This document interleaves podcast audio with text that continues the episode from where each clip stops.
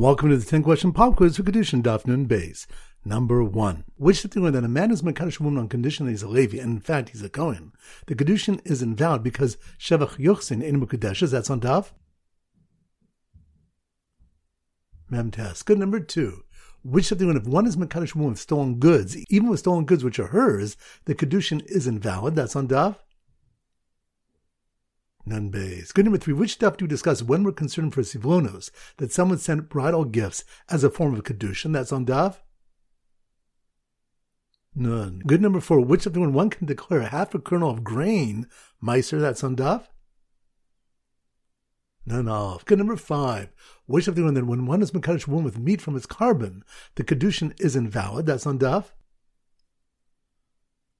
Nun Beis. Good number six. Which of the one that when one is Mekadesh two sisters simultaneously, neither Kedushin is effective since koshe Kol She'enu Afilu Bas Achas Eno, that's on Daf? Nun. Good number seven. Which thing the one when a brewer tells his employee that he should have been Kaddish a woman with stronger remnants, it's not considered approval for the employee using other remnants to be Mekadesh the woman, that's on Daf?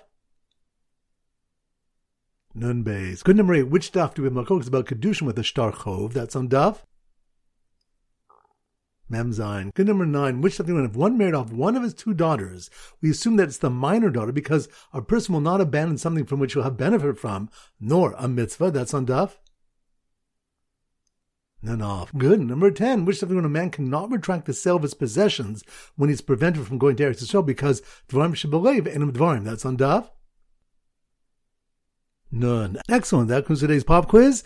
This is everybody Ram Goldhardt Zichu wishing you a great day and great learning.